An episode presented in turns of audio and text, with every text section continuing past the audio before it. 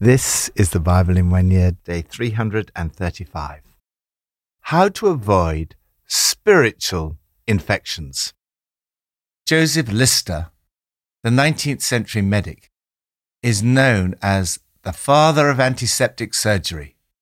Lister was disturbed by the high proportion of patients who died from post operative infections. He became convinced that infinitesimal microbes, invisible to the naked eye, were causing the infections. He began to develop a number of antiseptic solutions with which to treat the wounds. Sure enough, the proportion of patients dying from infections decreased. In a similar way, there are evil spiritual forces at work in our world today. They cannot be seen, but they wreak havoc in people's lives, causing them to fall into temptation, moving evil people into positions of national power, manipulating people's emotions, tearing them apart, and destroying them. But just as Lister's contemporaries dismissed his theory of destructive microbes, many people today are ignorant or dismissive of spiritual realities. Yet, you have the powerful spiritual antiseptic to use against these destructive forces. It's vital that you learn to do so. From Psalm 136 To him who divided the Red Sea asunder, his love endures forever, and brought Israel through the midst of it. His love endures forever. But swept Pharaoh and his army into the Red Sea his love endures forever. To him who led his people through the wilderness, his love endures forever. To him who struck down great kings, his love endures forever. And killed mighty kings, his love endures forever.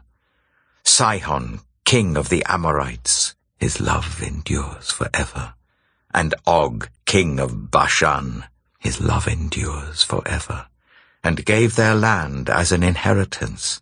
His love endures forever. An inheritance to his servant Israel. His love endures forever. He remembered us in our low estate. His love endures forever. And freed us from our enemies. His love endures forever. He gives food to every creature. His love endures forever. Give thanks to the God of heaven. His love endures forever. Thank God continually. Do you ever feel under attack from powerful temptations, overwhelming fears, major anxieties, or from some other form of attack? The enemies in the Old Testament were often physical attacks, whereas in the New Testament they are usually spiritual attacks but the outcome is the same. God promises to rescue you from all your enemies. The psalmist gives thanks for what God has done. In particular, he thanks God for freeing us from our enemies. God remembered us when we were down, rescued us from the trampling boot, takes care of everyone in time of need. Thank God who did it all. The final verse summarizes the psalm. Give thanks to the God of heaven his love endures forever. Lord, thank you that you have rescued me through the cross and resurrection of Jesus Christ. Thank you that your love endures forever. New Testament from 1 John 2. I'm writing to you, dear children, because your sins have been forgiven on account of his name. I'm writing to you, fathers, because you know him who is from the beginning. I am writing to you, young men, because you have overcome the evil one. I write to you, dear children, because you know the Father. I write to you, fathers, because you know him who is from the beginning. I write to you, young men, because you are strong, and the word of God lives in you, and you have overcome the evil one. Do not love the world, or anything in the world. If anyone loves the world, love for the Father is not in them. For everything in the world, the lust of the flesh, the lust of the eyes, and the pride of life, comes not from the Father, but from the world. The world and its desires pass away, but whoever does the will of God lives forever. Dear children, this is the last hour. And as you have heard that the Antichrist is coming, even now many Antichrists have come. This is how we know it is the last hour. They went out from us, but they did not really belong to us.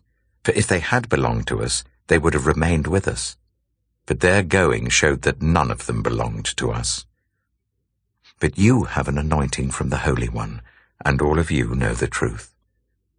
I do not write to you because you do not know the truth, but because you do know it, and because no lie comes from the truth. Who is the liar? It is whoever denies that Jesus is the Christ. Such a person is the Antichrist, denying the Father and the Son. No one who denies the Son has the Father. Whoever acknowledges the Son has the Father also. As for you, see that what you have heard from the beginning remains in you. If it does, you also will remain in the Son and in the Father. And this is what he promised us, eternal life. I'm writing these things to you about those who are trying to lead you astray. As for you, the anointing you receive from him remains in you, and you do not need anyone to teach you.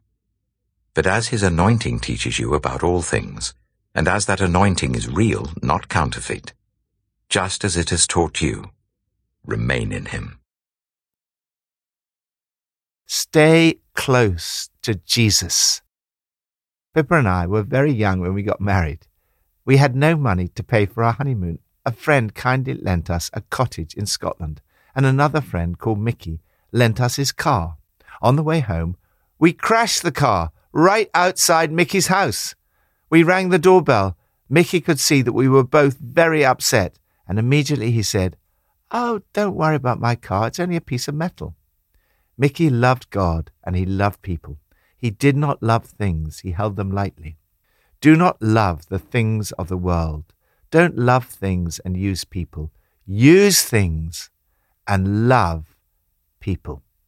Your struggle is against the enemy within, sin, the enemy around, the world, and the enemy above, the devil. You have already been rescued from these enemies. First, the enemy within, sin. Jesus has rescued you from your sins. I write to you, dear children, because your sins have been forgiven on account of his name. Second, the enemy around, the world. Jesus has rescued you from needing to be intimately attached to the world. John writes, practically everything that goes on in the world, wanting your own way, wanting everything for yourself, wanting to appear important, has nothing to do with the Father. It just isolates you from Him. The world and all its wanting, wanting, wanting is on the way out, but whoever does what God wants is set for eternity. Third, the enemy above, the devil. Jesus has given you the power to be free from the devil, the evil one. I write to you, young people, because the word of God lives in you, and you have overcome the evil one. The victory comes from staying close to God. Your fellowship with God enables you to gain a victory over the evil one.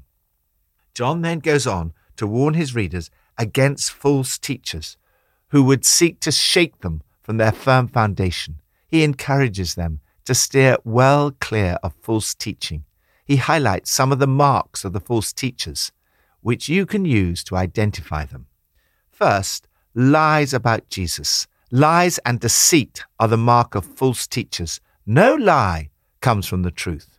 John explains that whoever denies that Jesus is the Christ is a liar and an antichrist, opposed to both the Father and the Son. Second, leaving the fellowship. These false teachers were individuals who went out from us which was the indication that they did not really belong to us. They often leave the fellowship because they leave the apostolic teaching. Third, leading people astray. I'm writing these things to you about those who are trying to lead you astray. Have nothing to do with such false teachers, but instead root yourself in the truth of the gospel. Stay with what you heard from the beginning, the original message. Let it sink into your life. If you do this, then you have nothing to fear. You have the Holy Spirit living within you to lead and guide you. The anointing you receive from Him remains in you. Immerse yourself in Scripture and in the fellowship of the church. This will protect and strengthen you. The key is to stay close to Jesus. If what you heard from the beginning lives deeply in you, you will live deeply in both Son and Father. This is exactly what Christ promised eternal life, real life. Lord, thank you that you have rescued me from sin, the world, and the devil, and anointed me with the Holy Spirit to lead and guide me. Old Testament from Daniel 7 and 8. In the first year of Belshazzar, king of Babylon, Daniel had a dream, and visions passed through his mind as he was lying in bed. He wrote down the substance of his dream. Daniel said, In my vision at night I looked, and there before me were the four winds of heaven churning up the great sea. Four great beasts, each different from the others, came up out of the sea. The first was like a lion, and it had the wings of an eagle. I watched until its wings were torn off, and it was lifted from the ground so that it stood on two feet like a human being. And the mind of a human was given to it. And there before me was a second beast, which looked like a bear. It was raised up on one of its sides, and it had three ribs in its mouth between its teeth. It was told, Get up and eat your fill of flesh. After that, I looked, and there before me was another beast, one that looked like a leopard, and on its back it had four wings like those of a bird. This beast had four heads, and it was given authority to rule. After that, in my vision at night, I looked, and there before me was a fourth beast, terrifying and frightening and very powerful. It had large iron teeth. It crushed and devoured its victims and trampled underfoot whatever was left. It was different from all the former beasts, and it had ten horns. While I was thinking about the horns, there before me was another horn, a little one, which came up among them and three of the first horns were uprooted before it. This horn had eyes like the eyes of a human being, and a mouth that spoke boastfully. As I looked, thrones were set in place, and the Ancient of Days took his seat. His clothing was as white as snow. The hair of his head was white like wool. His throne was flaming with fire, and its wheels were all ablaze. A river of fire was flowing, coming out from before him. Thousands upon thousands attended him. Ten thousand times ten thousand stood before him. The court was seated, and the books were opened. Then I continued to watch, because of the boastful words the horn was speaking. I kept looking until the beast was slain, and its body destroyed and thrown into the blazing fire. The other beasts had been stripped of their authority, but were allowed to live for a period of time. In my vision at night, I looked, and there before me was one like a son of man, coming with the clouds of heaven. He approached the Ancient of Days and was led into his presence. He was given authority, glory, and sovereign power. All nations and peoples of every language worshipped him. His dominion is an everlasting dominion that will not pass away, and his kingdom is one that will never be destroyed. I, Daniel, was troubled in spirit, and the visions that passed through my mind disturbed me. I approached one of those standing there, and asked him the meaning of all this. So he told me and gave me the interpretation of these things. The four great beasts are four kings that will rise from the earth. But the holy people of the Most High will receive the kingdom and will possess it forever. Yes, forever and ever.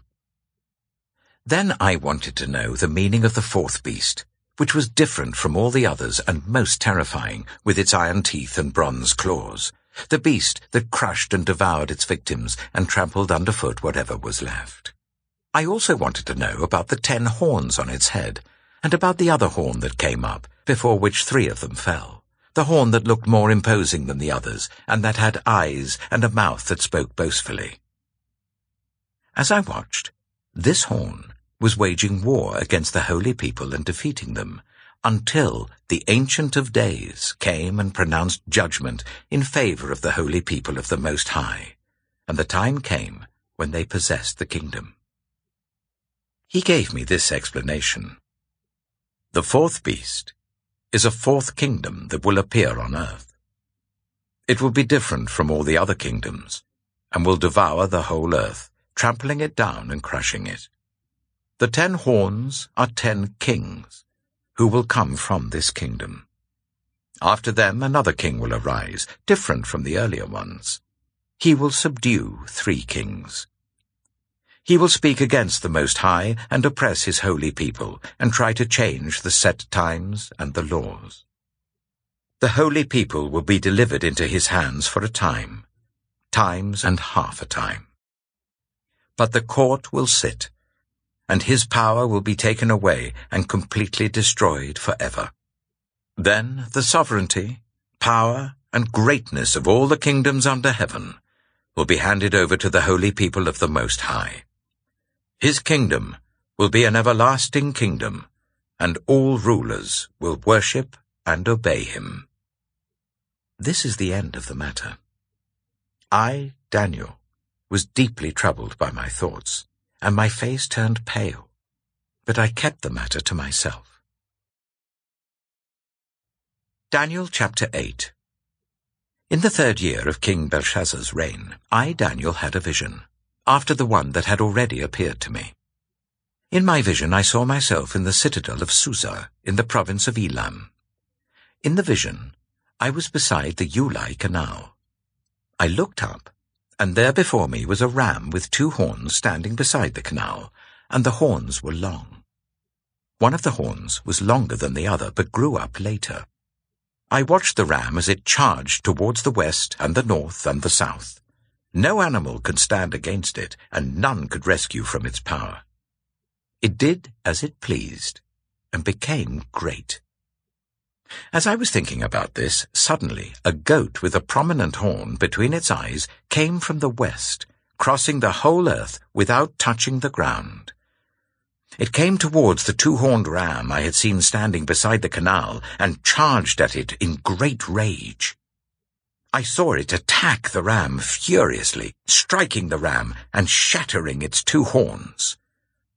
The ram was powerless to stand against it. The goat knocked it to the ground and trampled on it, and none could rescue the ram from its power.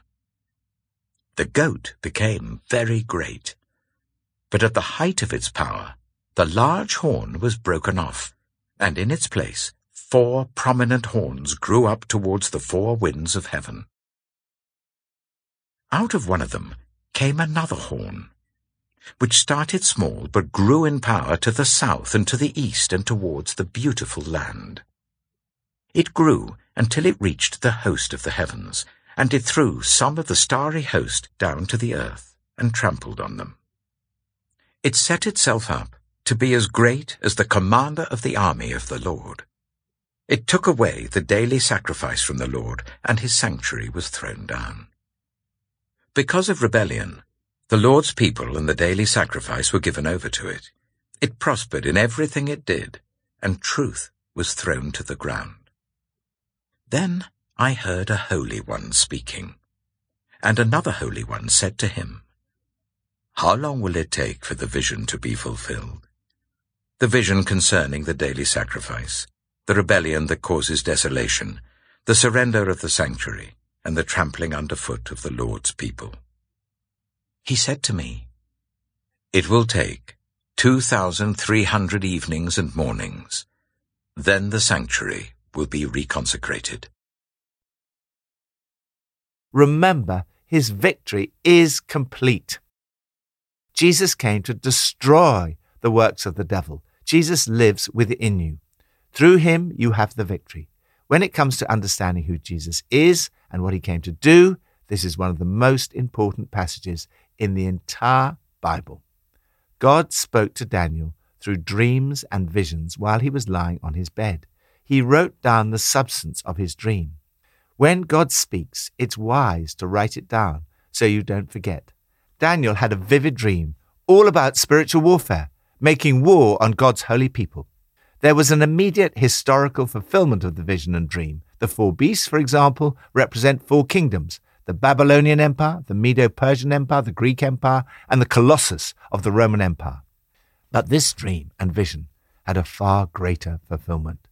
Daniel foresaw that there will come a time when evil is completely destroyed and eradicated from the earth, and when God will reign supreme and eternally over the whole universe. He also foresaw a great victory for the people of God. The horn will be stripped of its power and totally destroyed. Then the royal rule and the authority and the glory of all the kingdoms under heaven will be handed over to the people of the Most High. Their royal rule will last forever. All other rulers will serve and obey them. More than that, Daniel foresaw that the victory would be won by a messianic figure in the form of a son of man. I saw a human form, a son of man, arriving in a whirl of clouds. He was given power to rule. All the glory of royalty, everyone, race, color, and creed, had to serve him. His rule would be forever, never ending. His kingly rule would never be replaced. Jesus spoke of the Son of Man coming on the clouds of heaven, and the Son of Man coming in clouds with great power and glory. This passage clearly had a profound impact on Jesus and his own understanding of himself. He often described himself as the Son of Man. The expression appears 82 times in the Gospels, all in the sayings of Jesus. Jesus chose a title that did not have the same political overtones as some of the other messianic titles. It spoke of a representative figure who would identify with human beings and give his life as a ransom for many. It carries with it the idea of suffering. In his great love for you and me, Jesus, the Son of Man, suffered as a representative of the entire human race so that you could be rescued from all the spiritual forces of evil in the world. One day, Jesus will return with the clouds of heaven, as he promised, and victory will be complete. Lord, thank you for this amazing victory of Jesus over all the forces of evil. Thank you that all the powers of evil have been defeated and one day will be utterly destroyed. Pippa adds In Psalm 136, the phrase, His love endures forever, is repeated 26 times. Hopefully, we've got the message.